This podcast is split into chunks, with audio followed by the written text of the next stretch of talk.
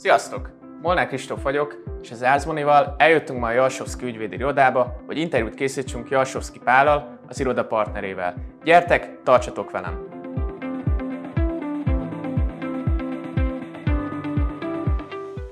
Szia Pali, sok szeretettel köszöntelek itt a mai interjún. Uh, itt vagyunk ugye a Jalsovszki ügyvédi irodában, ami a te saját irodád, és 2005-ben uh, alapítottad meg. Mielőtt rátérnénk konkrétan az irodára, előtte szeretnék egy kicsit a te személyes karrierutadról is kérdezni, és rögtön az egyetemi évekig mennék vissza, és meglepő módon nem a jogi egyetemhez, hanem először a közgázhoz, ugyanis te a közgázon kezdted meg az egyetemi tanulmányaidat, és később kezdted el párhuzamosan a, a, az eltén a jogot, úgyhogy az első kérdésem az lenne, hogy miért vágtál bele a, a jogba, miért kezdted el a kettőt együtt csinálni? Uh-huh. Hát amikor én elkezdtem a közgázt, tehát voltam 18 éves, akkor nekem eszembe nem jutott volna, hogy valaha is jogász leszek. Tehát a jog, mint pályaválasztás fel sem merült, a közgázra nagyjából úgy mentem, hogy semmi elképzelésem nem volt, és akkor hova megy az, akinek nincsen elképzelés, elmegy a közgázra. És Közgázon tapasztaltam azt, amit ugye szoktak mondani, hogyha van egy szabad hétvégén, akkor végezzük el a közgáz. Tehát azért nem kötött el az összes energiát, vagy nekem legalábbis biztos, hogy kevés energiát kötött le. Nekem például, mert egy matekos gondolkozású voltam, nekem ille a matek szigorlatok, meg a matek vizsgák azok egy nap alatt lementek, ez az, ami másoknak egyébként nagyon hosszú volt, ami miatt másoknak hosszú volt a vizsgaidőszak, és akkor mindig kerestem a többi elfoglaltságot, a többi kihívást. És én voltam isaac voltam SG-s, csomó mindent próbáltam, még a harmadév közepén elkapott a Sárközi tanár a heve, akinek ugye az előadásai nagyon klasszikusak voltak a közgázon, és igazából ő ajánlotta fel azt, hogy lehet folytatni a gazdasági tanulmányokat az eltén is, és egy fél évig oda jártam az eltére, és akkor kiderült, hogy aki már ott van, az már viszonylag könnyen fölveszik a jogi igazából csak történelmből kell felvételizni, és is úgy voltam, hogy tele vagyok idővel, tele vagyok energiával, e, igazából bőven belefér nekem a jogegyetem, és akkor hát miért ne, felvételiztem a jogi ez ugye egy olyan nyár volt, amikor mindenki ott volt a strandon, és én egyébként a történelemkönyveket tanultam, tehát elsőtől negyedikig a gimnázium történelemkönyveket újra át kellett nyálazni, úgyhogy azért azt az időszakot azért még egyszer nem ismételném meg. Jelentkeztem, fölvettek, és akkor elindultam a jogi egyetemen is párhuzamosan közgázzal. Mennyire volt más a, a jogi egyetemnek a, a világa a közgázhoz képest? Hát őrülten, tehát a közgázon lehet, lehetett reklamálni. Tehát én bementem egy közgázvizsga után, hogy nekem valami miatt nem tetszik a a jegy, az osztályzat, akkor végigmentük a tanárral a dolgozaton, megmondta, hogy ezért adott ennyi pontot, azért adott annyi pontot, meg lehetett beszélni azt, hogy esetleg én miért látom a dolgokat másképpen, és azért lehetett azért fölfele javítani itt az osztályzatom. Nagyon emlékszem arra, amikor az első év, első fél évében bementem a jogegyetemen a azt, a magyar, tudom, magyar állam és jogtörténet volt, akkor egy kettest kaptam. Én még azért nagyon nem voltam hozzászokva az, hogy egy kettest kapok, tehát azért a közgázon alapvetően ötöseim voltak, és akkor bemegyek, és akkor egy, egy tanszék fogad engem, és megkérdezem, meg lehet nézni itt a dolgozatot? És rám néz, mondja, hogy nem. És akkor rá, megértettem, itt nem lehet megnézni a dolgozatot. Másik hasonló emlékem egyébként az a, római jogtanszéken volt, szerintem ezt szokták mondani, hogy, hogy nem egyetemista, aki nem bukik meg az életében egyszer, mert nekem sikerült római jogban megbuknom. Annak meg az volt a története, hogy én bementem vizsgázni a egyik tanárnőhöz a római tanszéken, most nem feltétlenül hiszem, hogy hát most fontos, hogy kinél, és Elkezdtem el azon vitatkozni, hogy egy bizonyos kérdés az nem volt benne a tananyagban. Feltette egy kérdést, és azt mondtam, hogy tanárnő, ezt ne kérdezzem, mert ez nincsen benne a tananyagban. És a 34. ilyen kérdésnél, amikor ö, olyan dolgot mondtam, most már rutinszerűen mondta, hogy ez sem volt benne a tananyagban, a sajnos pont benne volt. Kinyitotta nekem a tankövet, és megmutatta, hogy ott van, mondta, a tanárnő győzött, és akkor mondta, hogy jöjjek vissza hozzá vizsgázni legközelebb. Mondom, hogy én tanárnő nem szívesen jönnék vissza vizsgázni, mondta, hogy menjek oda, ahova akarok, és beírt egy nagy egyest a indexembe. Szóval ott vitatkozni se lehetett a tanárokkal, meg úgy konstruktívan megbeszélni azt, hogy ők most e, milyen osztályzatot adnak és miért adnak. Ott sokkal nagyobb volt a figyelem, figyelem meg a szikor, mint a közgázon. Volt esetleg olyan egyetemi oktató, akár a közgázról, akár az eltéről, aki nagy hatást gyakorolt rád? Tehát akit mindenképpen ki akarok emelni, akkor már beszéltem is korábban, a Sárközi Tamás professzor úr, aki ugyan a közgázon is tanított, meg a eltén is tanított, és aki miatt lettem jogász, aki miatt mi egyáltalán itt ülünk, ha ő nem lett volna, akkor valószínűleg most mi sem beszélnénk itt egymással, vagy legalábbis nem erről a témáról. De én azért azt tapasztaltam a, a jogon, hogy nagyon magas szintű volt az oktatás e, minden tárgyban, legalábbis az alaptárgyakban, tehát akár harmati professzor úr, akár békés professzor úr szerintem mind olyan szakmai tekintély volt, és mind olyan előadó volt, akiknek az órájára érdemes volt bejárni, és akik szerintem ott akkor olyan tudást adtak át, ami akkor egy nélkülözhetetlen vagy felbecsülhetetlen volt. Közgáz egy kicsit más volt. A közgáz azért ez egy fiatalabb egyetem, mert ott azokat a tárgyakat, amelyeket mi tanultunk, azt négy-öt évvel azelőtt kezdték el tanítani, ott az oktatók is fiatalabbak voltak, és még nem volt meg az a rutin, az a karizma, az a bölcsesség, az előadói készség mindenkiben, ami ahhoz kell, hogy egy 400 fős előadót megtöltsön. És ott azért voltak szerintem alacsonyabb nívói előadások is, de én nekem a jogi egyetemen nagyon jó tapasztalataim voltak az előadásokról. Ugye a jogi egyetem utolsó három évében már dolgoztál egy biztosításokkal foglalkozó vállalatnál. Ugye az előbb említetted, hogy a közgáz mellett nem volt, tehát hogy nem volt elég a közgáz, és ezért elkezdted a jogot, akkor azért kezdtél el dolgozni, mert nem volt elég a jog önmagába? Hát azért furcsa lett volna, hogy végzem egyszer a közgázt meg a jogot, és akkor befejezem a közgázt, és akkor én csak a jogot végzem, és nem csinálok semmit a felszabadult időmmel. Tehát az nekem magától értetődő volt, hogy elmegyek dolgozni meg nekem a jogegyetem mindig egy olyan második egyetem volt. Tehát a, a jogra csak akkor jártam be, hogyha nagyon muszáj volt, csak azokra az órákra, amikre mindenképpen be kellett járni, és igazából a közösség, akihez tartoztam, a baráti kör, azok is mind a közgázhoz tartoztak. Nekem a jog mindig egy ilyen második kategória volt. Úgyhogy nekem magától értetődő volt, amikor befejeztem a közgázt, és volt egy diploma zsebemben, hogy én elmegyek dolgozni. Tehát nekem az fel sem merült, hogy én ne dolgozzam.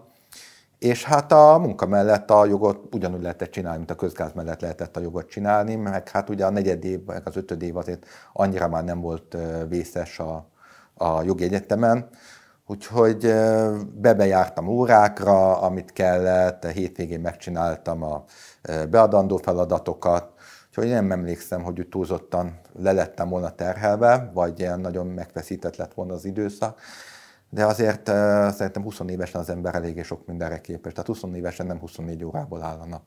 Vagy legalábbis azok a fiatalok, akik uh, hallgatják itt, akkor legyenek, hogy mondjam, egy kicsit uh, értékeljék a mostani időszakot, hogy a mostani időszakban azért uh, sokkal többet az ember ki tud hozni a napjából, az életéből, a 24 órájából, mint mondjuk akár egy, egy 20-30 évvel később. Ez bőven belefért. Éjszakákat lehetett rövidíteni, és, és nem éreztem azt, hogy ez egy túlzott terelés lenne.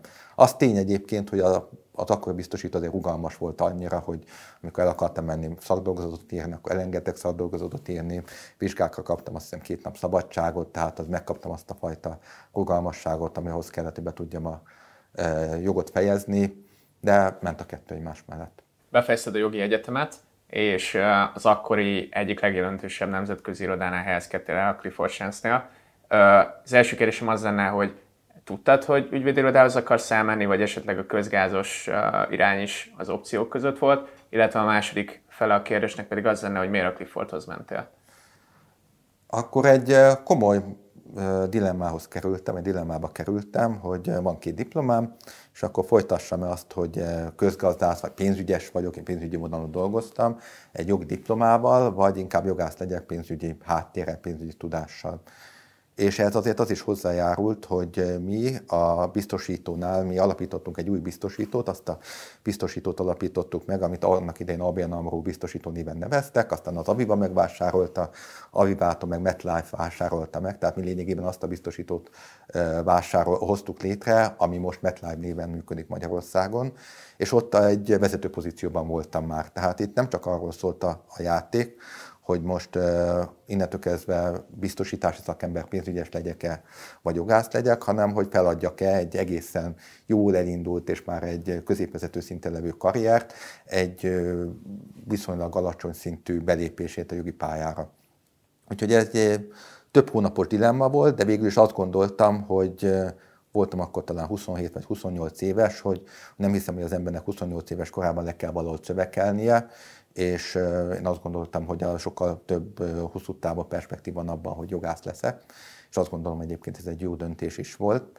És azt gondoltam, hogy ha már elmegyek jogászként, akkor én, én a csúcson akarom kezdeni. Tehát, hogy mi az, ahol valahol a, a legkomolyabb dologba vágok bele, ahol a legnagyobb megmérettetésnek vettem alá magamat, ami a, a legmenőbb dolog lesz akkor. És valóban én azt gondoltam, hogy ez csak is az ügyvédi pozíció lehet, ügyvédi pálya lehet, és annak idején is volt BBJ, felnyitottam a BBJ-t, és megnéztem, hogy ki a BBJ-ben az első három ügyvédi iroda. Nem tudtam egyébként, az ügy, nem ismert az ügyvédirodákat. Tehát az, hogy Clifford Chance, vagy Baker meg, nem, bocsánat, a Baker McKenzie-t azt tudtam, mert a, egy szemináriumra a Baker mckenzie jártunk még az egyetem alatt, de az, hogy Clifford Chance, ez a név, nekem két hónap azért, hogy jelentkeztem hozzá, semmit nem mondott tényleg abszolút semmit, csak ők voltak az elsők a listán. És akkor gondoltam, hogy elküldem az elsőnek a listán, meg elküldtem a Bakernek, meg elküldtem Magyar Ügyvédirodának, aki ma már nincs a vezetőügyvédelek között, de akkor az egyik vezetőügyvédiroda volt, és mind a három helyre behívtak beszélgetésre, és hármójuk közül a Clifford volt egyébként nekem az igazán szimpatikus. És ami miatt a Clifford szimpatikus volt, és ezt most így utólag visszagondolva szerintem rettentően fontos dolog ügyvédirodáknak is kiválasztás szempontjából fejükben tartani, hogy velem leült Köves Péter beszélgetni, és egy másfél órát beszélgettünk. Nem egy szűkember szakmai kérdésekről, hanem világlátásról, politikai gondolkodásról, gazdasági élettel kapcsolatos kérdésekről, tehát csomó olyan dologról, ahol így kicsit megismertük egymást. És hát én ezt rettentően nagyra értékeltem, hogy a Budapest vezető ügyvédirodájának vezető partnere másfél órát rám szán a napjából. Ráadásul utána kaptam egy olyan szépen megírt, angol nyelven megírt másfél oldalas ajánlat, hogy azt gondolta, hogy rettentően profi, hogy elmentem oda hozzájuk dolgozni. Ez egy más kérdés, hogy az a szám, ami munkabérként szerepelt ebben a papírban, ott akkor, az a egy kilencede volt annak, amit én a biztosítónál kerestem és eh, tudtam, hogy ez egy befektetés lesz, nem gondoltam, hogy egy ekkora befektetés lesz.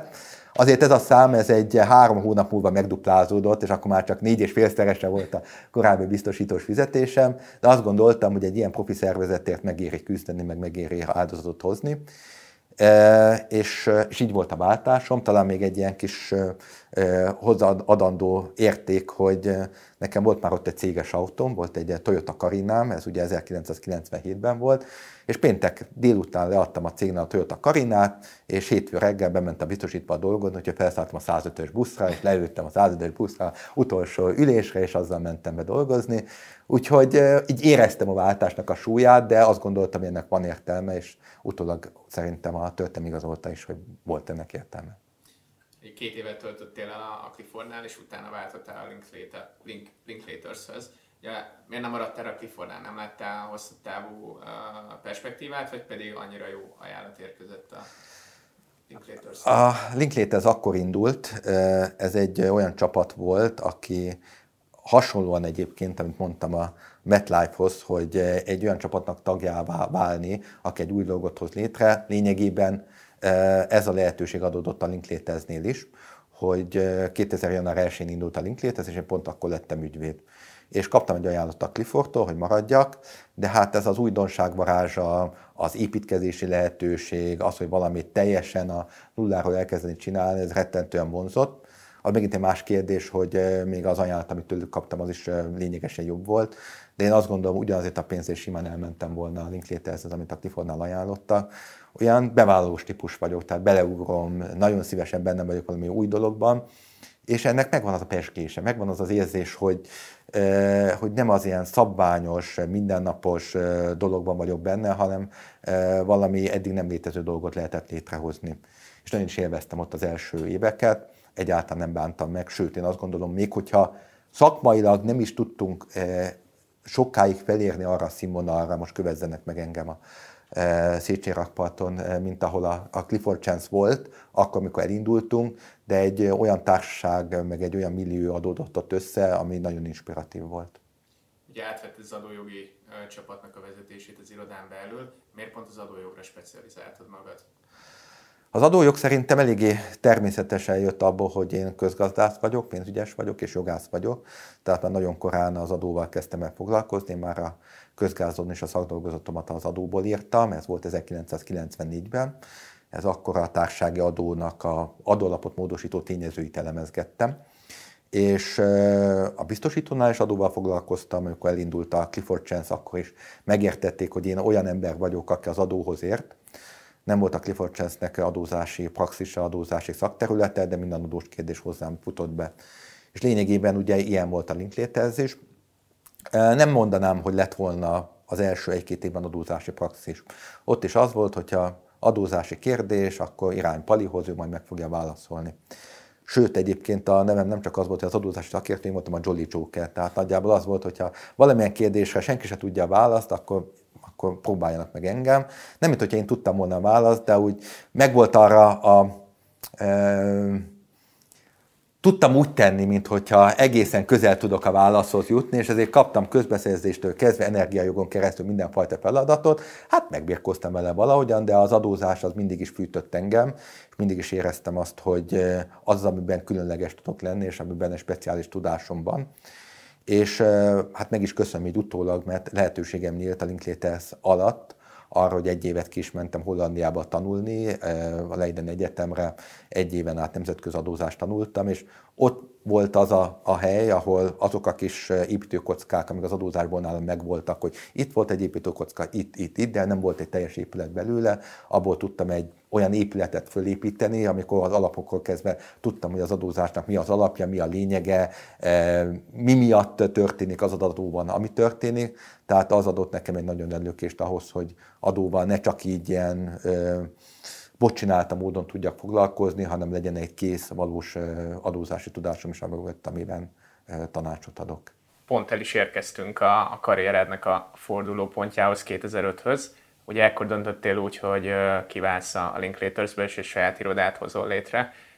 Nyilván egy ilyen, ilyen új dolog elindítása azért hatalmas kockázatvállalás, tehát a, a nemzetközi irodának a védőhálóját hátrahagyni és valami egészen újba belevágni. Úgyhogy az a kérdésem, hogy uh, hogy érezted magad e- ekkora, ekkora váltáskor? Mi állt így a fejedben? Nagyon spontán lett ez a döntés, egyáltalán nem tudatos döntés volt. Hát ott voltunk 2005-ben, adóval foglalkoztam, és láttam azt, hogy az adós terület egy nemzetközi ügyvédirodánál mindig egy ilyen háttérterület lesz ugyanis a nagy nemzetközi könyvvizsgáló cégek közök lefejleszték a piacot, elvitték az igazán komoly ügyfeleket, és igazából hozzánk mindig csak azok az ügyfelek jutottak el, aki valahogyan nem akadt fel a ö, nemzetközi tanácsadó cégeknek a hálóján. Hát volt egy kétfős csapatunk, igazából lehetett volna talán ebből egy háromfős csapat, de ennél többet nem tudtam volna elérni, úgyhogy éreztem a lehetőségeknek a korlátjait a linkléteznél. De nem akartam én önálló ügyvideódát csinálni, eszem ágába se jutott. Ez nagyjából olyan, mint amikor eszem ágába se jutott még egy gimnázium befejezése után jogásznak lenni. Elmentem a nagykönyvvizsgáló cégekhez interjúzni. Igazából a négy közül hárman tekintettem igazából komolynak és relevánsnak, ugye mind a háromnál végigmentem az összes lépcsőn, az összes partnerrel beszéltem, hármak közül kettőktől kaptam is ajánlatot, és a két anyát közül a jobbat el is fogadtam, azt mondtam, én oda megyek, én egy nagy a cégnél adózási területen foglalt, folytatni a pályafutásomat. Ez volt 2005 júniusa, júliusa környékén, és én igazából, akkor már felmondtam egyébként a linkléteznek, megmondtam, hogy elmegyek, egymás kezébe csaptunk ott a könyvvizsgáló cégnél, és én se sietettem a szerződésnek az aláírását, mert Igazából nem hozzájuk szerettem volna menni. Egy másik könyvvizsgáló cég sokkal szimpatikusabb volt nekem, és vártam azt, hogy javítják az ajánlatot, hogy adnak egy jobb ajánlatot. Úgyhogy még az voltam, aki már lehorgonzik egy csajnál, de azért még kicsit csajozik a háttérbe, hogy hát ha a másik csajnál is be fogok jönni, és akkor esetleg dobom az elsőt. Úgyhogy én sem akartam igazából azt a szerződést nagyon aláírni, de náluk is húzódott valami miatt a szerződés aláírása, jött ez azt hiszem 2005 júliusa, és akkor behívattak az új főnökhöz. Egyébként úgy volt, hogy szeptember 1-én kezdek el náluk dolgozni, Az új főnök hivatott engem, és olyan volt, mint egy ilyen kezdőinterjú. Tehát olyan kérdéseket tett fel nekem, mint hogyha valakit egy első interjúra hívnak be, és akkor már olyan furcsa volt, hogy most mi már megállapodtunk egymással, már csak a szerződést kell aláírni, most miért veszegetjük az időt ilyen kérdéseknek megválaszolására.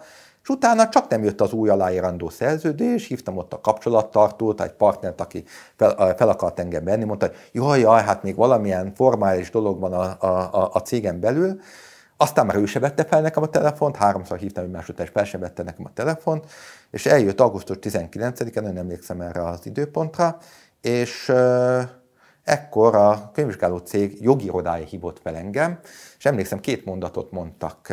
Az volt, hogy nagyon köszönik, hogy benyújtottam a, hozzájuk a, a állás pályázatomat, de hogy nem tudnak nekem állást ajánlani. És a másik mondat az volt, hogy ha ezzel kapcsolatosan valami gondom van, akkor forduljak bírósághoz ugye lényegében szóban megállapodtunk egymással, de egy írásos szerződés nem volt, hát nagyon felhúztam magamat, de igazából nem volt más mit csinálnom, a többi e, utat felégettem magam mögött, többi hidat azt elvágtam magamtól, és ott volt, hogy szeptember 1-én én nekem megszűnik a, az állásom a linkedin ott volt augusztus 19-ig, mit csináljak, egyetlen lehetőség az volt, hogy elindulok önállóan.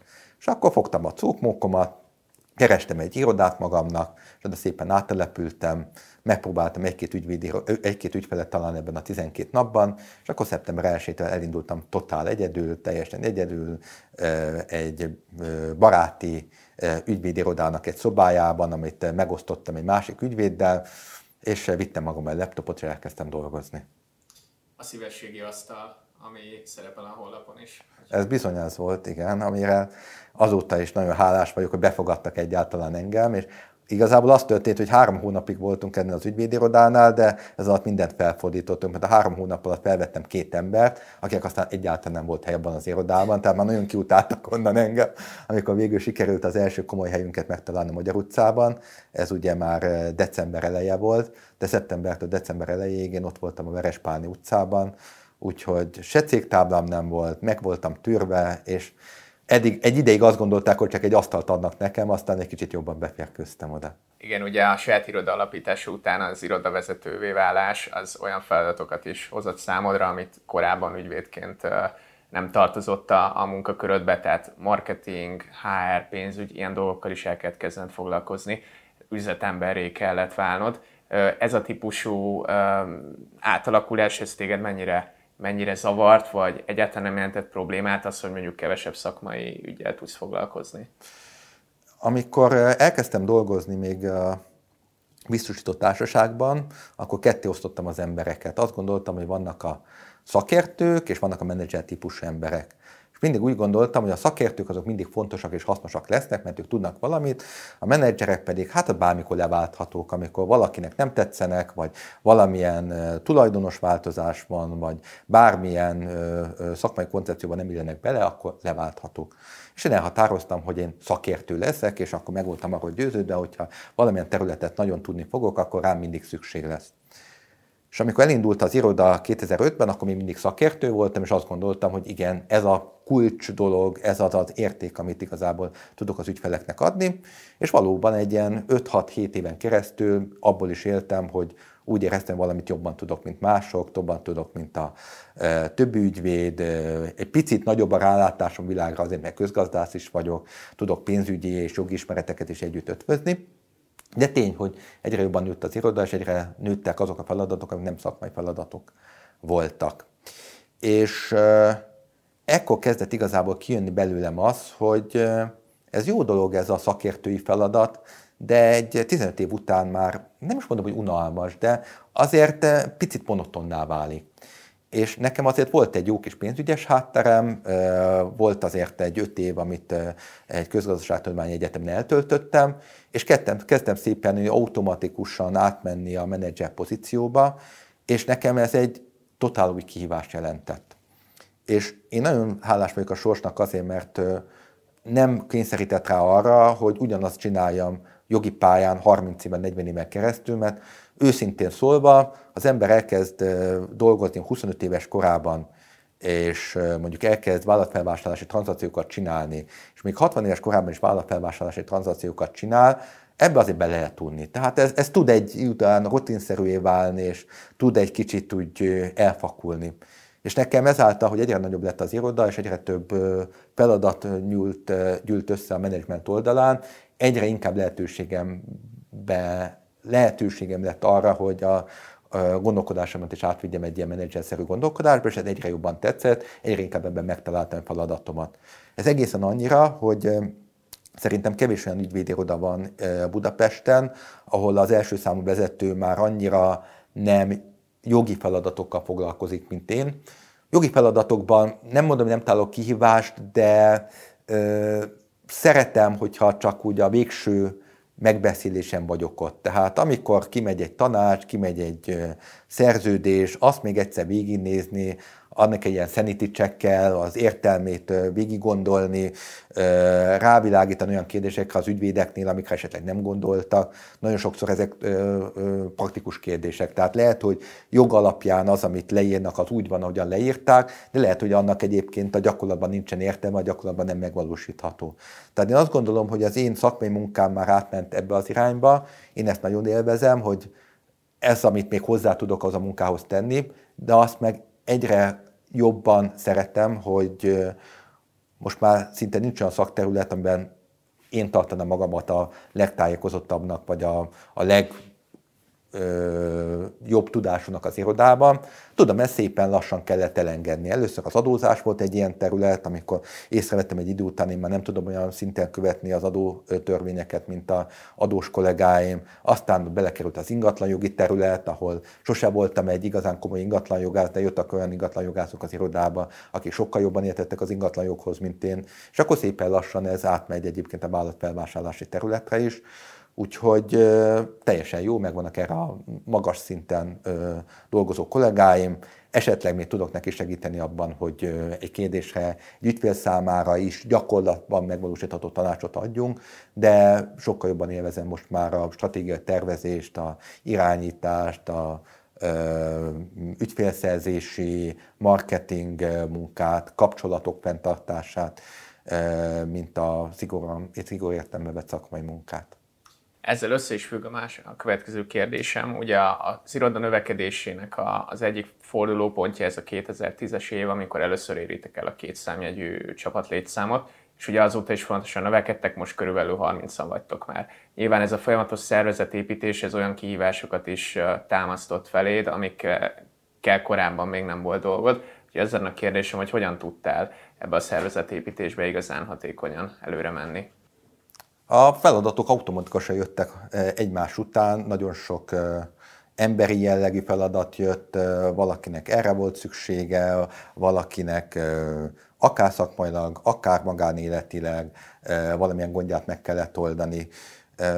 A feladatok találtok meg engem, nem én találtam meg a feladatokat, de ami talán az egyik legnagyobb kihívás volt, az, az volt, hogy ez egy egy központú rendszerből egy több, több központú rendszert csináljunk. Erre igazából az vezetett rá, volt egy kollega, aki nagyon fájt, hogy elment. Egy szenior adós kollega volt, és 2012-2013 környékén ment el, és csináltunk vele egy exit interjút. És ugye az exit interjúk azok nagyon hasznosak, hogyha az ember megfelelően tudja a kérdéseket interpretálni, és ő mondta ki először azt, hogy ennek az irodának a szervezete, ahogy amennyire rám központosul, meg amennyire nálam centralizálódik, az nagyon nem egészséges. És akkor kezdtem el tényleg azon gondolkozni, hogy ezen hogyan lehetne változtatni. És igazából nem kellett nagyon messzire nézni, mert ugye hát minden nemzetközi vagy nemzetközi fronton működő ügyvédiroda partnerekkel működik, partnerekből áll, csak egyszer meg kellett találni megfelelő partnereket hozzá. Úgyhogy tudatosan kezdtem el abban gondolkozni, hogy egy partnerséget képíteni, és magam mellé venni, vagy az irodába kinevelni olyan kollégákat, akik önálló felelősséggel tudnak saját területeket irányítani, vezetni. Úgyhogy eh, így lettünk egy eh, négyfős eh, partnerség, ami most jelenleg éppen háromfős partnerség, de amiben tudom azt, hogy a jelenlegi két partnertársam az ugyanolyan szinten elánnal, szakmai munkával és felelősséggel vezeti azokat a területeket, amik hozzátartoznak, mint ahogyan én. Lényegében azok a területekkel nekem nem kell foglalkoznom. Ez nagyon sokat számít egyébként a szakmai bizalom, meg az emberi bizalom. És Amiben azt hiszem, hogy különlegesek tudunk lenni. Én sok ügyvédirodát láttam, sok tanácsadó céget működni. Nálunk a partnerek között egy teljesen egyértelmű összhang, összetartás és egy pozitív kommunikáció van. Nincsen irigykedés, nincsen féltékenység, sem szakmailag, sem emberileg. Összetartunk, és a kritikus döntéseket együtt hozzuk meg. Eddig egyetlen olyan döntéssel volt, amiben nem tudtuk volna közös nevezőre jutni Úgyhogy én azt látom, hogy amit sikerült felépíteni sok-sok év munkával, az nagyon jól tud működni. Amikor új kollégákat vesztek fel a csapatba, a kiválasztási folyamat során mik azok a fő kritériumok, amiket néztek, ami neked mondjuk személy szerint egy, egy fontos tényező, hogy lássad, hogy a, a kolléga bele fog illeszkedni a csapatba. Egy fiatal jelölt mire számíthat? Egy elég komoly procedúrán kell keresztül mennie Sokan azt is mondják, én hallottam már ilyen megnyilvánást rólunk, hogy hozzánk nem lehet bekerülni, ami egyik oldalról, hogy mondjam, egy picit hízelgő, ami azt is jelzi, hogy tényleg csak azok kerülnek be hozzánk, akikre mi azt gondoljuk, hogy tényleg ide valók. De ez egy hosszú távon egy jó stratégia, mert azok, akik tényleg bekerülnek ide hozzánk, azokkal nagyon ritkán csalódunk, vagy nagyon ritkán tévedünk. Három fő tényező van, amit mi, én azt hiszem, hogy vizsgálunk, és egy, egy ideig szerintem ez ösztönösen vizsgáltuk, és idő után már eléggé tudatosan vizsgáljuk ezt a három fő tényezőt. Talán a fontossági sorrendben az első az emberi kvalitások.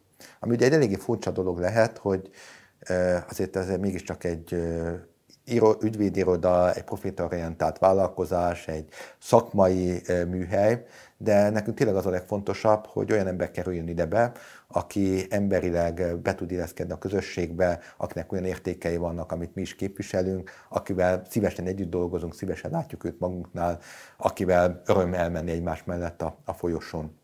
Ez ugye nem lehet befolyásolni, mindenki olyan, amilyen, nekünk is van egy stílusunk, és vagy meglátjuk ebben az illetőben azt a fajta ö, szemléletet, amit mi keresünk, vagy nem látjuk meg. A másik fontos tényező az, az egy szakmai eltökéltség, elhivatottság, alazatosság, lelkesedés. Tehát lehet a szakmai hiányosságokat is nagyon jól pótolni azzal, hogyha valakiben megvan az a tűz, hogy ő tanulni akar, dolgozni akar, tovább akar lépni, és mindenki összehasonlíthatja egy generációt korábbi generációval, össze lehet talán a mostani generációt hasonlítani egy egyel korábbival, vagy az én generációmmal, de engem is tudom, az én generációmmal is hasonlították a hozzám előttem lévő generációval, mennyire van bennünk meg a szakmai tűz. Én annak örülök, hogy lehet olyan kollégákat találni, akik még tele vannak tetvágyjal, akik örülnek, hogy dolgozhatnak, akik előre akarnak jutni, de tény, hogy azért meg kell találni, és figyelni kell, hogy kiben van, van meg ez a e, szakmai igény, mert azért az egyetemek nem mondják magukból az elhivatott kollégákat, és nem mindenki úgy jön az egyetemről, hogy ő egy karriert akar befutni, hogy előtte az élet, és akkor ide nekem az oroszlánt is. És értem szerint a harmadik kritérium, az meg a szakmai kritérium, hogy valaki hol áll a szakmai tudása szintjén, amiben azért érték az embereket meglepetések az irodában. Tehát volt már olyan, hogy valaki bejött ide egy feladatot megírni, és 10 perc után kijött, hogy hát ilyen feladatokat ne adjunk neki, mert hogy ilyen feladatokat neki nem kellett az egyetemen megoldania.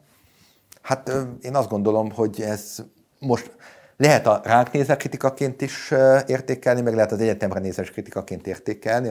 Mindenkire ráhagyom annak az értékelését, hogy ez kire való kritika. Neki azt mondtuk, hogy akkor nem nálunk fogja a karrierét elkezdeni vagy folytatni, de természetesen vannak szakmailag nagyon jó szinten levő jelöltek is. Én mindig azt nézem egyébként, hogy valaki, aki kijön az egyetemről, azt, amit ő tanult az egyetemen, azt érti-e. Tehát nem az a fontos igazából, hogy most nekem a PTK-t el tudja mondani, mi van a 316. paragrafusban, hanem az, hogy legyen egy egységes képe arról, hogy mi is az tulajdonképpen egy üzletrész átruházás, vagy mi az, hogy tőkeemelés, vagy mi történik akkor, amikor mondjuk egy társaságot átruháznak, ellentétben azzal, amikor egy társaság egy üzletrészt ruház át, mármint egy üzleti egységet ruház át. Tehát, hogy értse a folyamatokat, és Nehéz egyébként úgy tanulni a jogegyetemen, ahol néha más az elvárás, ahol az elvárás, hogy valaki bebiflázzon néhány paragrafust, és utána a szó szerint visszaadja, hogy igazából valaki értse is azt, amit tanul, és utána azt valamilyen szinten a gyakorlatba át tudja emelni. Mi igazából ezt keressük, nem annyira a tételes tudást keressük, hanem a tételes tudás mögötti értelmet, értelmezési készséget átvenni, ami egy nemzetközi irodánál jó, és változtatni azon, ami rossz. A honlapotokról származik ez az idézet, és azon a kérdésem, hogy miben vagytok mások, mint a, a piac többi szereplői, illetve mik a fő értékeitek, mitől lesz a Jalsovski egy Jalsovskis uh, brand? Én ezt ketté venném, mert az egyik dolog az, hogy most mi az, ami egy nemzetközi ügyvédirodánál jól működik, és ebből mit vettünk át, az egy kezdeti döntés volt. Ugye, amikor elindultuk 2005-ben, az a kolléganőm segített nekem az irodát felépíteni, aki nekem a Linklatesben a titkárnőm volt. Nagyjából ez volt az elképzelésünk, hogy nézzük meg, hogy a Linklatesben mi működött jól, mi az, amit kell csinálni, mi az, amit folytassunk, és mit csináljuk másképpen. Például mi működik jól. Nagyon jól működtek a péntek déli ö, szakmai ö, összeülések, amikor egy szakmai kérdést megbeszéltünk az ügyvédekkel. Őszintén ennek még a nevét is megtartottuk, ezt LTS-nek nevezték a Linklatesnél, Lunchtime Seminar néven futott, mi is Lunchtime Seminárnak nevezzük, hogyha erre bárki egy szerzői igényel lépne fel, vagy jogdíjigényel lépne fel, akkor nyugodtan jelentkezzen hozzánk. Ezek a Lunchtime Seminárok nálunk ugyanígy működnek. De talán a legfontosabb dolog az volt, hogy hogyan kell az ügyfeleket kezelni, mi a fontos az ügyfélnek, hogy kell egy tanácsnak kinéznie, hogy ne csak jó legyen a tanács, ne csak értelmes legyen a tanács, hanem annak legyen egy kinézete, legyen egy olvashatósága, legyen egy tagolása, legyen egy stílusa. Tehát például ilyen kérdések is, amik a nemzetközi ügyvédirodáknál jól működtek. Én azt gondolom, hogy a nemzetközi irodáknak nagyon fontos szerepük volt itt Magyarországon, mert pont az olyan embereket, mint én, kiképezték arra, hogy egy nemzetközi viszonyban, egy nemzetközi üzleti körben mi az elvárt stílus, mi az elvárt magatartás, hogyan kell egy ügyfeleket kiszolgálni, hogyan kell ügyfeleket megtartani. Úgyhogy ezeket megpróbáltok maximálisan átvenni. Mi nem működik jól egy nemzetközi ügyvédirodánál? Alapvetően olyan dolgok nem működnek nemzetközi ügyvédirodánál jól, amik elkerülhetetlenek egy nemzetközi videódánál. Tehát például ugye egy olyan szervezet, ami 50 országban van jelen, és foglalkoztat mondjuk 50 ezer ügyvédet, de lehet, hogy csak 30 ezer ügyvédet, nagyon nem lehet tudni Budapesten, hogy egy Szingapurban ülő ügyvéd milyen ügyön dolgozik, éppen ezért elkezdhetek egy olyan ügyön dolgozni, amiben kiderül, hogy egy szingapúri ügyvéd pont az ellenkező érdekű felet képviseli egyébként egy szingapúri bíróság előtt. Ami azt jelentette, hogy mondjuk három napig, négy napig kellett arra várni, az ember egy ügyön elkezdjen dolgozni, mielőtt míg megkapta a, a zöld lámpát. De nagyon sok olyan dolog volt emberileg is, amit én azt gondolom, hogy másképpen működik egy nemzetközi irodánál, meg másképpen működik nálunk. Én amikor a általad is ismert, ismertetett egyik ügyvédirodánál dolgoztam, az volt a nagyon csúnya érzésem, hogy itt nagyon erős a hierarchia. Tehát ott például partnerben partnerrel ebédelni, ügyvédek ügyvéddel mentek ebédelni, ügyvédjelöltek ügyvédjelöltel mentek ebédelni, administratív kollégák meg administratív kollégákkal mentek ebédelni. Ott például el is mentük velük síelni, és hát a síelésnél úgy volt, hogy két házban voltak elszállásolva a kollégák, az egyik házban a pionerek voltak, tehát a jogászok, a másik házban meg az admin kollégák. Én azt gondolom, hogy ez a szegregáció minden szempontból haszontalan és egy fölösleges feszültséget okoz. Én nagyon örülök egyébként, amikor nálunk a konyhában összeülnek a kollégák, vannak partnerek is, vannak ügyvédek is, ügyvédjelöltek is, meg eh, vannak eh, titkárnők is, tehát egy nagyon heterogén társaságban, ahol nem az számít igazából, hogy ki milyen szinten van, hanem hogy hogyan tudjuk egymásnak a munkáját segíteni. Ami még szerintem minket elválaszt egy nemzetközi ügyvédirodától, az az, hogy én úgy veszem észre, hogy nálunk nem egók dolgoznak. Az ügyvédi szakma azért tele van egy magukkal nagyon jó viszonytápoló és önmaguk képességéről maximálisan meggyőződni tudó kollégákkal, akik féltékenyen őrzik a saját tudásukat, meg a saját ügyfeleiket, és eléggé hermetikusan elzárják a többieket attól a lehetőségtől, hogy akár ügyfélkapcsolataikba, akár a szakmai munkájukba bekapcsolódjanak. Én sajnos sok ilyet láttam, és én azt gondolom, hogy ez például nekünk nagyon jól működik, hogy nagyon tényleg egy közösség van, együttműködés van. Én nem láttam irítséget a kollégák között, én nem érzem azt, hogy szakmailag egy szakmai tudást azt valaki őrizne magának, és nem akarna másokkal megosztani. Úgyhogy ebben is azt gondolom, hogy nagyon jó és egészséges légkör működik nálunk. Az a kérdés pedig, hogy miben vagyunk másak, mint több ügyvédiroda, meg talán az összes ügyvédiroda Budapesten, én két dolgot emelnék ki. Az egyik az az, hogy nálunk egy nagyon erős üzleti szemlélet van. Tehát én azt gondolom, hogy itt jön az, hogy én már nem jogásznak érzem magamat, már nem jogi munkát végzek, hanem alapvetően egy üzleti, üzletvezetési, üzletépítési, stratégiai munkát. Ez nagyon sok mindenben megtestesül.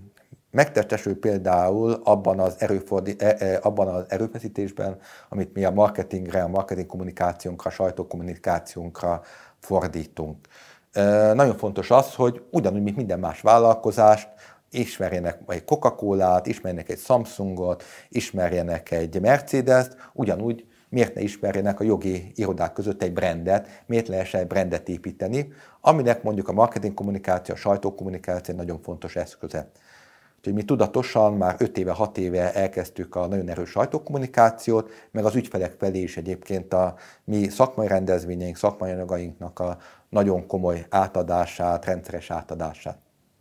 Tehát az egyik, ez az egyik dolog, amiben én úgy érzem, hogy teljesen mások vagyunk, mint a piac. A másik dolog pedig egy stratégiai gondolkozás. Én nem azt tartom fontosnak, hogy most a mai körülmények között mi piacon hogy állunk eh, versenyben, eh, hogyan tudunk eh, alkalmazkodni a versenytársainkhoz, hanem azt, hogy mi lesz a piacon 5 év múlva, 10 év múlva, és mi fog 10 év múlva történni, mi hol leszünk 10 év múlva, és a piac hol lesz 10 év múlva. Nagyon sok minden változni fog szerintem a jogi piacon 10 év alatt. Talán az egyik legfontosabb ilyen terület a jogi technológiának a térnyerése lesz, és a jogi technológiai eszközöknek a hatékony alkalmazása. Ez az a híres legal tech, amiről nagyon sokat lehet beszélni, nagyon sokat lehet hallani, viszont szerintem a piac úgy van a legal tech mint annak idején a meg talán most is, a kamasz gyerekek vannak az első nem érétkezéssel, hogy nagyon sokat beszélnek róla, de gyakorlati tapasztalatuk még nincsen. Úgyhogy a Ligőtek is ilyen, hogy nagyon-nagyon sokat lehet róluk beszélni, nincs olyan hónap szerint, hogy ne lenne a Ligőtekről egy konferencia, de gyakorlatban a Ligőtekben azért még elég kevés iroda kóstolt bele, olyan szinten, hogy valós megoldásokat alakít ki a jogi technológiában, amit ők alkalmaznak.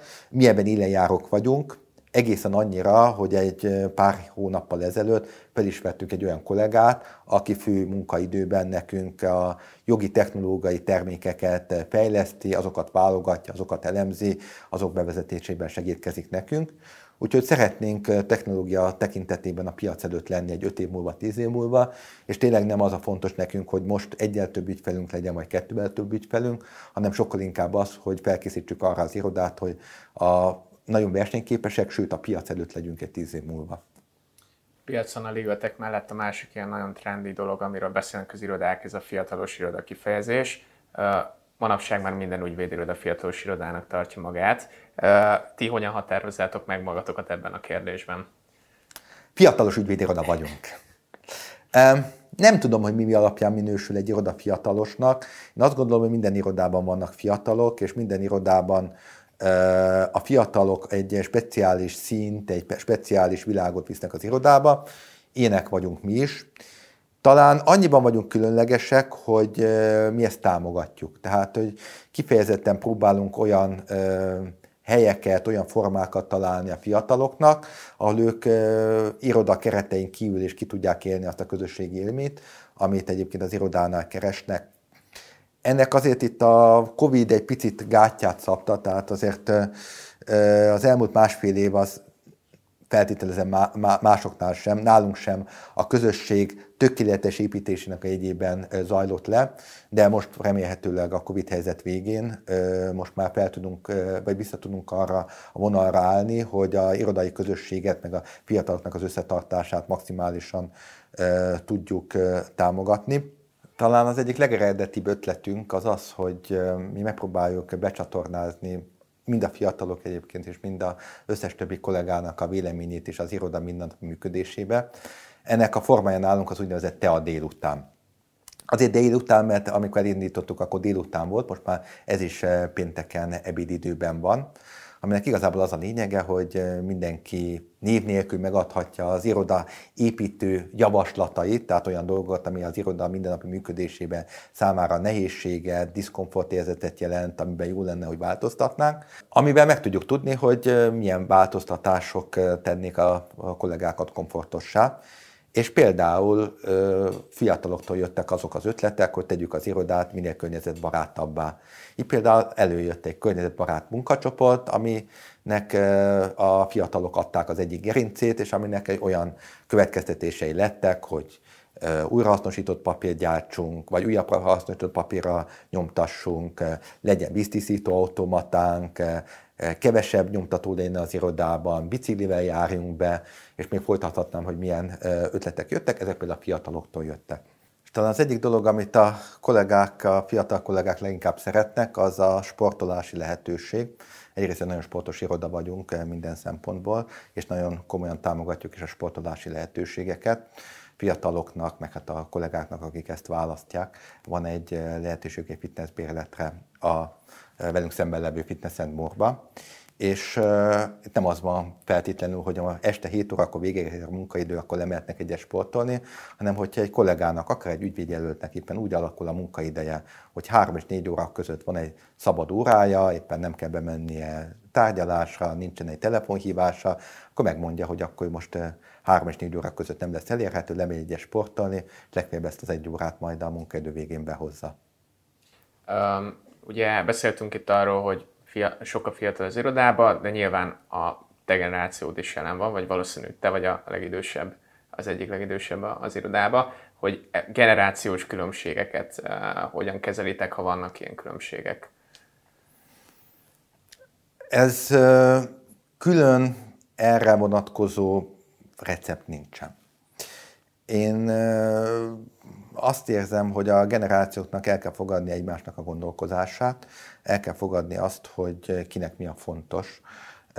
Más egy fontos egy 25 éves fiatalnak, más fontos egy 35 évesnek, és más fontos egy 45 évesnek. Más fontos annak, akinek családja van, más fontos aznak, aki egyedül, egyedül van, vagy nincsen családja.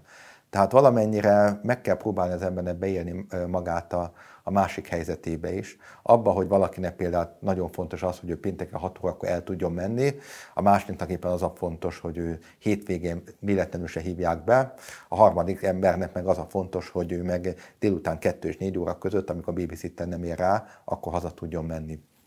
Úgyhogy én ezt nem annyira inkább generációs különbségeknek fordítanám le, hanem annak, hogy meg kell érteni és meg kell próbálni tolerálni mindegyik korosztálynak, vagy mindegyik kollégacsoportnak a speciális igényeit. Nekünk gyakran, vagy mi gyakran végzünk felméréseket a kollégák között, amiben a kollégáknak a munkához, munkahelyhez, munkamennyiséghez, a többi kollégához való hozzáállását próbáljuk egy kicsit úgy felmérni és megérteni. Ezek nagyon informatívak tudnak nekünk lenni, és próbálunk ezért olyan dolgokat behozni az irodába, amik ebben, amiket sarkalnak az ilyen felméréseknek az eredményei.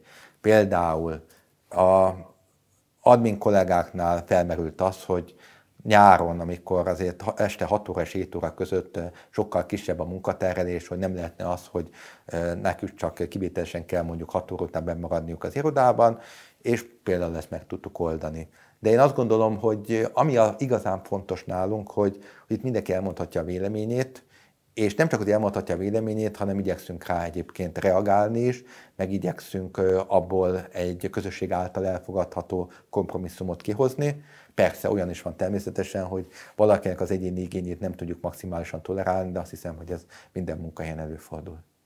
Így a fiatalokról szóló blog zárásaként, hogyha egy fiatal jogász, aki ügyvédi pályára készül, azon gondolkodik, hogy melyik irodába helyezkedjen el itt Budapesten, és egyetlen egy mondattal egyetlen egy mondatod van arra, hogy meggyőzzed, hogy titeket válasszon, akkor mi lenne ez az egy mondat? Szerintem az lenne, hogy azért jöjjön hozzánk, mert mi azok vagyunk, akiknek látszunk. Tehát mi nem más mondunk magukról, mint ami igazából az irodában van, nem mást írunk az állásajánlatainkon, nem más próbálunk mutatni a honlapunkon, nem azért teszünk fel képeket a mi retreatjeinkről, hogy akkor egy olyan falsképet próbáljunk kialakítani, hogy itt mi mindig szórakozunk. Mi szerintem azok vagyunk, akiknek látszunk, és aki ezzel láthatóan tud azonosulni, annak nagyon szívesen tártajtókkal várjuk őket. Nem fog meglepetésben részesülni, szerintem nem fog egy olyan helyre bejutni, ahol három nap múlva azt fogja mondani, hogy ja, hát nem ezt mondtátok nekem. A sport már érintőlegesen szóba került. Először arról kérdeznék, hogy te milyen sportágokat űzöl, mert ahogy utána olvastam az interjúra készüléskor, neked van sport, sport, amit szeret csinálni, hogy erről egy kicsit mesélne nekünk. Én nekem a sport az mindig ott volt az életemben, de az mindig fájt, hogy egy középszintű, középszerű sportoló voltam. Lássuk be, tehát én azt hiszem, hogy egy, az már egy bölcsesség, amikor az ember eljut egy bizonyos időre, egy bizonyos korban egy olyan szintre, amikor be tudja látni, hogy valamiben ő nem tud a maximumot elérni, vagy középszerű volt, vagy középszerű marad. Én egy középszerű tájfutó voltam, nem voltam ezzel boldog, és nagyon is zavart az, hogy egy bizonyos szint felé nem tudok menni, de hát én ott leragadtam. Viszont valahogy ez sarkalt arra, hogy nem tudtam azt igazából kiadni magamból, azt a teljesítményt, amit én, én nagyon szerettem volna, hogy megmaradt a sport iránti állandó szeretetem, meg állandó igényem. Úgyhogy ez a tájfutásból eredeztethetően én rendszeresen futok, meg minden olyan sportot szívesen csinálok, ami a futáshoz kötődik. Például nem tudtam, meg, nem tudtam még fiatal koromban a maratont lefutni, háromszor is nekiálltam, és mind a három alkalom az, hát nem is mondom, hogy kudarcba fulladt, de valahol mégiscsak a, a, a közepén meg kellett állni. Viszont lefutottam a maratont egy hat évvel ezelőtt, azért ennek is van egy története. Nem magam készültem a maratonra, ez az történt, hogy születésnapomra az iroda úgy gondolta, hogy megajándékoz engem, mivel ajándékozott engem, beneveztek engem a Bécsi maratonra voltam akkor talán 45 éves, 44 éves, és akkor bejövök, akkor egy ilyen kis diavetítés volt, hogy én szeretem a kihívásokat, meg valamit a futómúltamról, valami fényképeket találtak, és akkor a nagy ajándék, és akkor ott van, hogy ott vagyok egy, egy zászlóval, hogy április 12-én, nem is tudom, 2017 április 12-én, vagy 2015 április 12-én ott elindulok a Bécsi maratonon. És akkor mondom, hogy ez rossz vicc, ezt nem gondolják komolyan, de komolyan, teljesen komolyan be voltam nevezve, és hát akkor ugye az ember önmagának felt kitűzhet célokat, és az önmagának kitűzött célokat könnyű feladni, de amikor az ember elé állít egy kihívást, hogy beneveztek engem egy maratonra, és ők komolyan gondolják, hogy ezt le fogom futni a maratont, akkor azt nem lehet azt csinálni, hogy akkor egy példáról veszem, úgyhogy felkészültem, le is futottam a maratont, és nagyon is örülök, mert szerintem ez egy olyan dolog, hogy ha valaki komolyan sportol, akkor az életben egyszer azért ezt ki kell pipálni, és akkor ezt ki is pipáltam. Emellett rendszeresen kerékpározom, amíg lehetett úszni, meg remélhetőleg mostantól lehet úszni, akkor úszom, illetve teniszeztem, amíg a lábam bírta a teniszezést, fallabdáztam is, minden nap próbálok valamilyen sportot vinni az életembe. Az edzőm szokta mondani, hogy kicsit túl vagyok hajszolva, meg kicsit túl vagyok edzve, egy kicsit kevesebbet kellene sportolni. De én azt hiszem, hogy ez a csúnya szlogen, az az épp testben, épp lélek, ez valahol igaz. Tehát a, a szakmai és mentális teljesítményre is nagyon jó hatással van az, hogyha valaki fizikailag fit és teljesen rendben van a testileg. És én azt hiszem, ezt a fajta mentalitást próbálom az iroda felé is sugározni, és az, hogy mi egy sportos iroda lettünk, az, hogy a kollégák sportolnak, és együtt elmegyünk sportos hétvégékre, abban az is benne van, hogy én ebben hiszek. Igen, a közös sportprogramok kapcsán találtam sok mindent. Váltóba lefutott maratont, via ferrátát, közös sielést. Van esetleg valami következő cél, amit így az iroda sportterén fog? Nagyon nehéz már újdonságot találni. Már két évvel ezelőtt nagyon nehéz volt újdonságot találni, és akkor kitaláltunk, hogy elmegyünk jogázni, mert hát a joga is sport, és akkor volt egy joga hétvégénk. Ami még nem volt az irodában, és amit még idén meg akarunk valósítani, az a barlangászás. Lehet sportnak nevezni, aki nem akar sportnak nevezni, azt nem nevezi sportnak. Én még sosem voltam barlangász, úgyhogy nem tudom, milyen kívások elé állít minket, de most elmegyünk egy olyan barlangtúrára, ahol valóban kúszni, mászni kell, és valóban az a fizikai megterelés lesz. Aztán majd mindig egy évre előre kitaláljuk, hogy mit csináljuk. Most megvan a következő évi cél, vagy az ez évi cél. Ha ez megvan, akkor a következő évre meg kitaláljuk, hogy mi az, ami még nem volt a sportos percek után egy kicsit a kultúrára is szeretnék kitérni. Itt, itt két, dolog, két dologról szeretnék beszélni, az egyik az olvasás, a másik pedig a zene. Láttam, hogy a felügyelőbizottsági tag vagy a Budapesti Fesztivál zenekarnál, és azt is láttam, hogy a korábbi ilyen születésnapi, irodai születésnapi ünnepségek, azok rendszeresen valamilyen zenekari performanszal együtt voltak megtartva, úgyhogy ha erről egy kicsit mesélnél nekünk. Nekem gyerekkoromban egy nagyon nagy handicapem volt, hogy gyerekkoromban, ilyen gimnazista koromban, hogy engem klasszikus zenére neveltek. Otthon a nap 24 órájában mindig valamilyen klasszikus zene szólt, főként opera, de egyéb szimfonikus zene is gyakran megfordult nálunk. Úgyhogy én 14 évesen pontosan tudtam Verdinek az összes operáját, de azt, hogy ki a Sissy Catch, vagy ki a Madonna, arról csak ilyen képletes tudomásom volt. Annak idején például, amikor a Queen jött Budapestre, akkor is néztem, hogy mi az, hogy Queen, meg akkor mi itt az angol királynő, meg stb. És akkor mondták, hogy te, te hülye vagy, te nem tudod az, hogy ki az, hogy Queen. Ugye ennyire értettem akkor a, a, a könnyű zenét.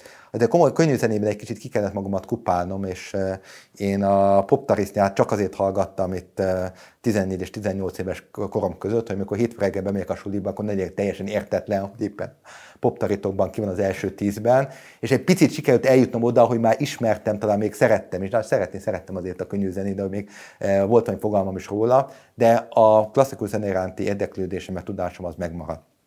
És én nem gondoltam azt, még akkor fiatal koromban, hogy ez mekkora érték, és ez mennyire egy olyan affinitás, amit szerintem nagyon nehéz egy 20-30 éves korban elkezdeni, megszeretni, hozzá közel kerülni. És most már egy nagyon nagy kincsnek tartom, hogy ismerem a komoly zenevilágát, ismerem az opera világát, és ez egy nagyon szerencsés találkozás volt, amikor mi elkezdtünk a fesztivál zenekarnak dolgozni, és kiderült hónap, hogy nem a, csak a jogi munka szempontjából érdekel a fesztivál zenekar, hanem maga a zenei élmény, amit nyújtanak, az is nekem egy nagyon közel álló ö, ö, mentalitásomhoz egy közel álló élmény, és hát egy nagy megtiszteltetésnek tartottam, hogy beválasztottak engem 2015-ben a felügyelőbizottságba. Talán kevesen tudják Magyarországon, és ez egy picit úgy szomorú is, hogy a fesztivál zenekar elismerten a világ tíz legjobb zenekarának az egyiket, tehát bárhol az ember beírja Google-ba, hogy a világ tíz legjobb zenekara, a fesztivál zenekar benne lesz. Ez legalább egy olyan kincs szerintem a kultúrában, mint annak idején a Puskás öcsi volt, hogy kiment az ember külföldre, és akkor megmondtam, hogy magyar, és akkor azt mondták, hogy akkor Puskás, és akkor volt miről beszélni. Tehát aki kultúra világában mozog a, a, a, a világ bármely pontján, a, elhangzik, hogy Budapesti Fesztivál zenekar, annak megvan a maga rangja. Úgyhogy én nagyon büszke vagyok arra, hogy ott tudok lenni, és az meg egy külön öröm, hogy ezzel a szakmai munkámat is, meg a passziómat és a hobbimat, vagy a, a szenvedélyemet tudom valamilyen módon keresztezni. Térjünk is át az olvasásra. Szívesen olvasom modern és klasszikus regényeket egyaránt, honlapotok szerint. Ha egy művet kéne ajánlod most a nézőknek, akkor melyiket ajánlanád? Nehéz egy művet ajánlani, mert hogyha most össze szeretném szedni az összes művet, amit elolvastam, abból egyet kiválasztani, az nem lenne fair dolog. Inkább azt mondom, hogy melyik volt az az utolsó mű, ami rám a legnagyobb hatást gyakorolta. Ez egy olyan mű, ami egy rangos díjat kapott Franciaországban. Én francia nyelven olvastam, de feltételezem, hogy ha még nem került lefordításra a magyar nyelvre, akkor le fogják fordítani, mert egy nagyon komoly és nagyon elgondolkoztató mű. Az a cím, hogy Anomália, és egy Hervé Letelier, ha jól emlékszem a nevére, nevű francia írónak az alkotása. Egy picit lelőve a poént, arról szól, vagy az a fő mondani való ennek a műnek, hogy mi történne, hogyha saját magunkkal találkoznánk. Mi történne, hogyha valamilyen anomáliánál fogva egyszer landolnánk három hónappal korábban New Yorkban egy repülőtéren, és ugyanúgy ugyanazzal a repülőgéppel három hónappal később is landolnánk New Yorkban ugyanazon a repülőtéren, és szembesítenénk magunkat egymással, hogy a három hónapi korábbi énünk szembesülne a három hónappal későbbi énünkkel, hogyan tudnánk kapcsolatot teremteni a másikkal, milyen viszonyban lennénk a másikkal, és tíz különböző élethelyzetet, tíz különböző példát, családot, embert emel ki a regény, és bemutatja, hogy ők hogyan kezelik ezt a helyzetet, hogy saját magukkal kell találkozniuk, vagy van lehetőségük, hogy egyáltalán megismerkedjenek egy olyan emberek, emberrel, akik egy az egyben ugyanolyanok, mint saját maguk. És talán a legfontosabb gondolati, gondolati a műben, hogy én is elgondolkozom, meg aki olvassa, hogy mi lenne, ha én önmagammal találkoznék. Irigy lennék, tudnék magammal együtt dolgozni, szeretném a másikat, gyűlölném a hibáiért, utálnám, hogy ugyanazok a, lányok tetszenek nekünk, meg tudnám osztani vele a családomat, meg tudnám osztani vele az életemet. Nem akarom lelőni a poénokat, hogy ki milyen helyzetben és hogyan találkozik önmagával, és, és mi lesz a megoldás, de ez egy nagyon jó gondolatkísérlet, és ha bárki ennek a könyvnek a közébe kerül, én mindenképpen javaslom, hogy olvass el. Kultúráról átövezve egy, egy kevésbé, uh, kevésbé um, kedves területre. Uh, nyilván nem lehet a világjárványt meg, megkerülni egy ilyen beszélgetés során sem, mert ugye a jogászi munkát is alapjaiban lakította át a home office jelenség, ami korábban az ügyvédirodáknál kevésbé volt jellemző, szinte mindenhol bevezetése került. Az lenne a kérdésem, hogy szerinted mennyiben fog ez megmaradni a jövőre nézve az ügyvédi munkában? Egy nagyon komoly váltást okozott a járványhelyzet a ügyvédi irodáknak is, meg szerintem az összes üzleti szolgáltatónak, összes cégnek a életében, már pedig egyik napról a másikra. Tehát nálunk is az volt, hogy péntekenben dolgoztunk az irodában, aztán az volt, hogy hétfőn meg az jön be az irodába dolgozni, aki be akar jönni, hát hárman voltunk bent az irodában összesen. Úgyhogy egyik pillanatban még irodában dolgoztunk, másik pillanatban meg otthonról dolgoztunk. Ez szerintem cégtől, meg a cég lehetőségétől függően mehetett ez könnyen vagy nehezen. Nálunk viszonylag könnyen, mert azért az első egy-két nap az döcögős volt, de utána átálltunk az otthoni munkára. És most ugye az a kérdés, hogy jövünk vissza, remélhetőleg véget ér a járványhelyzet, visszatérünk-e ugyanoda, mint ahol 2020 februárjában úgymond abba hagytunk, vagy elmentünk az irodából. Én azt gondolom, hogy nem lehet a járványt azt meg nem történtét tenni, és nem lehet ugyanott folytatni, ahol a járványhelyzet előtt voltunk. Vannak olyan értékek, amiket mindenképpen fenn kell tartani egy irodában. A ahogy mondtam, talán az egyik legfontosabb érték nálunk a közösség, és én azt hiszem, hogyha egy szatellit iroda lennénk, ahol mindenki otthonról dolgozik, és mondjuk egyszer egy héten jönne be, akkor az a közösségi szellem, ami nálunk nagyon jól működik, azt nem lehetne ugyanúgy reprodukálni és ugyanúgy tartani. Tehát azt nem tudjuk megengedni, vagy nem akarjuk megengedni, hogy mindenki otthonról folytassa a munkát, viszont azt se tudjuk elkerülni azt az igényt, ami szerintem egy természetes igény, hogy ha egyszer működött az otthon való munka, akkor miért nem engedjük meg a kollégákat valamilyen szinten otthonról dolgozni. Úgyhogy mi is kialakítottunk egy hibrid rendszert, amiben meg van engedve egyes kollégáknak, hogy a, a hét bizonyos részében otthonról dolgozzanak, annak, aki ezt választja, és azt gondolom, hogy így egészen jól tudjuk ötvözni azt, hogy azért belül vagyunk, együtt vagyunk, közösséget alkotunk, de meg is tudjuk adni a lehetőséget az otthoni munkára. A másik ilyen terület az öltözködésnek a területe. Én ugye 94-ben kezdtem először dolgozni, hát akkor úgy is mentem be a biztosítóhoz dolgozni, hogy öltöny volt rajtam, ing, nyakkendő, és teljesen tip-top voltam. Nagyon fontos volt, hogy minden szempontból az ember a öltözködési kódex maximális szintjének megfeleljen. Hát és ment előre az idő, először lekerült a nyakkendő, aztán lekerült a zakó, aztán jött a pénteki öltözködés, amikor egy kicsit lazában kellett öltözködni, vagy lazában lehetett öltözködni, és hát láthatóan ezt se hagyja érintetlen egyébként a járványhelyzet, úgyhogy azért nem lehetett elvárni a járványhelyzet alatt az, hogy aki bejön dolgozni, az ugyanúgy legyen szépen mondjuk egy üzleti nadrágban, meg üzletinkben felöltözve, ahogyan egyébként a járványhelyzet előtt, akkor szépen bejártunk pólóban, meg ütött kopott nadrágokban, meg szandálban dolgozni, az, aki ide bejárt. Értem szer, hogyha ötféle találkoztok, akkor felöltöztünk rendesen, de egyébként a öltözködési stílus az teljesen elment a másik végletbe. És hát ez is egy olyan palack, amit nem lehet visszadugni, amiben a szellemet nem lehet visszerőltetni, úgyhogy nálunk is öltözködési kultúrában van egy lazítás, most is így, ahogy ülünk és beszélgetünk, egy farmerben vagyunk, vagyok, és én azt gondolom, hogy ezt az öltözködési színben is valahol értékelni kell, hogy volt egy olyan időszak, amikor láttuk azt, hogy nem az öltözéken múlik az, hogy az ügyfelek egy jó kiszolgálást kapnak, és az ügyfelek egy ö, ö, megfelelő magasra értékelnek minket. És talán a harmadik ilyen terület, ahol a járványhelyzet komoly változást hozott, ezek a tárgyalásoknak az áttérése digitális szintre.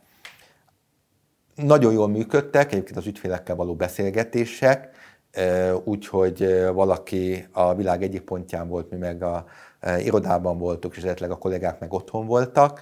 Én azt gondolom, hogy egy bizonyos létszámig és egy bizonyos kérdések megbeszélésére a videokonferencia forma tökéletesen alkalmas, ezt továbbra is használni fogjuk. Én azért nagyon szeretem a személyes találkozásokat, meg a személyes tárgyalásokat, azoknak van egy speciális ereje, jobban lehet meggyőzni a másikat, jobban lehet kompromisszumra kötni, de az, hogy utazunk egy fél órát, egy órát, ráadásul esetleg egy külföldi tárgyalásra vegyünk egy repülőre, kiutazunk a repülőtérre, ott bemegyünk a tárgyalóterembe csak azért, hogy egy három órás tárgyaláson részt vegyünk, ez már szerintem nagyon rendkívül esetben fog így megtörténni, és nagyon sok esetben a videokonferencia megmarad, mint megbeszéléseknek a csatornája. Idén 16 éves az irodád, egy szívességi asztaltól indultál, most pedig a budapesti piac egyik meghatározó szereplője a Jalsowski brand. Azon a kérdésem, hogy elégedett vagy-e az irodád eddigi útjával, és hogyha ha visszamehetnél az időbe, akkor csinálnál-e bármit másképp? Hát egy nagyon rossz dolog lenne, hogyha azt mondanám, hogy nem vagyok elégedett. Az azt jelenteni, hogy rossz embertípus lennék mert nem jó, hogyha valaki, akinek sikerei vannak, és aki felépít valamit, az nem tud elégedett lenni. Én elégedett vagyok persze, és egy nagyon örülök annak, amit elértünk. Ennek ellenére persze maradtak fehér foltok, maradtak olyan érzések, amiket nem tudtunk megoldani, olyan célok, amiket nem valósítottunk meg. Leginkább olyanokra gondolok, hogy bizonyos kollégákat szeretnünk volna megtartani, és nem tudtuk megtartani. Tehát mindig fáj, hogyha egy kollega elmegy, akármilyen szintről is megy el, mert emberileg is, szakmailag is egy, egy hiány és veszteség az irodának, arról nem is beszélve, hogy egy új kollégát felvenni időben, energiában, pénzben egy komoly kihívás.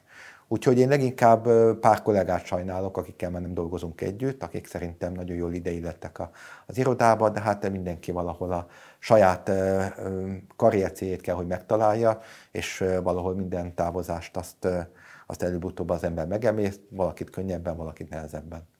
Mire vagy a legbüszkébb az eddigi pályafutásodban? Nehéz kiemelni bármit is. Arra vagyok büszke, hogy megkerestetek minket, és tudunk beszélni. Szerintem ez már azt jelenti, hogy, hogy olyan szintre tartatok minket, akiknek az üzenetét érdemes átadni, és, és én nekem ez önmagában egy, egy elég visszajelzés arra, hogy, hogy valahol tudunk olyan értéket adni kollégáknak, az ügyvédi piacnak, ügyfeleknek és a fiataloknak is, amiben ők találnak maguknak üzenetet. Úgyhogy az, hogy el tudtunk, hitelesek tudunk lenni, és valami olyan felépítettünk, ami mögött van egy ötlet, és amiből olyan dolgot tudunk átadni, amire mások hallgatnak, és esetleg abból, hogy beszélgettünk, egy vagy két dolgot megszívlelnek, az nekem már egy, egy, egy komoly elégedettséget és komoly sikert jelent. Zárásként kicsit uh, utazzunk előre az időbe, 2035-re, akkor lesz 30 éves az iroda. Miről beszélne legszívesebben ezen a születésnapi ünnepségen 14 év múlva? Nagyon törekszem arra, hogy az iroda önjáró legyen, tehát úgy tudja működni, hogy nem kellek hozzá, vagy el tudok távolodni az irodától. Én azt gondolom, hogy az iroda tud úgy működni, de még egy olyan értéket tudok adni az irodának, amit még egy ideig valószínűleg más, vagy nem is tudna adni, vagy más koncepcióban adna. Én azt szeretném, hogy az iroda olyan szinten önjáró tudjon lenni, hogy, hogy azt mondják nekem a kollégáim, hogy rám nincsen szükség, én nyugodtan menjek haza a, az ünnepség után, majd küldözgetnék nekem a jelentéseket, vágjam az osztalékszelvényt, és, és nyugodtan dőljek hátra. Ami ez persze az kellene, hogy én tudnék egy olyan pozitívba belekerülni, hogy nem dolgozom, és, és nem, nincsenek kihívás, ami valószínűleg ez nem egy reális alternatíva. Inkább úgy érzem, hogyha lenne egy ilyen alternatívám, és el tudnánk ide jutni, hogy azt tudnám mondani egy, egy 15 vagy 14 év múlva, hogy akár is tudnám az iroda kezét engedni, mert ez az iroda már tud nélkülem is működni, akkor én nagyon, nagyon boldog tudnék lenni. Az más dolog, hogy ennek ellenére hétfő reggel szerintem fél nyolckor bent lennék, és ugyanúgy elolvasnám az e-mailjeimet. Tehát akkor nincsen egy, egy ilyen B-terv, amit így, hogyha véget ér ez, a, ez az irodavezetői munka, akkor még van egy álmod, hogy nem tudom, megmászod a Monteverestet. Van B-terv, sokáig keresgéltem a, a B-terveket is. Ez egy tudatos választás, vagy tudatos keresés volt nálam. Egy 6-7-8 évvel ezelőtt kezdődött, hogy oké, okay, az iroda egy nagyon fontos szerepet tölt be az életemben, de mi lesz, hogyha valami miatt ezt kihúzzák alólam? Mert lássuk be, egy ügyvédiroda azért egy törékeny entitás, egy ügyvédiroda nagyon könnyen el tudja veszíteni a hitelességét, valamit eh, elrontunk, nagyon elrontunk, egy eh, negatív sajtónk lesz, valamilyen nem várt politikához közeli dologba belekerülünk, tehát eléggé könnyű azt a reputációt, amit több év alatt felépítettünk, akár az egyik pillanatról a másikra elveszíteni. Erre egyébként egy pár évvel, sőt már évtizeddel ezelőtt akár két ügyvédirodának, hogy hozzánk hasonló ügyvédirodának a példa is ezt meg tudja mutatni.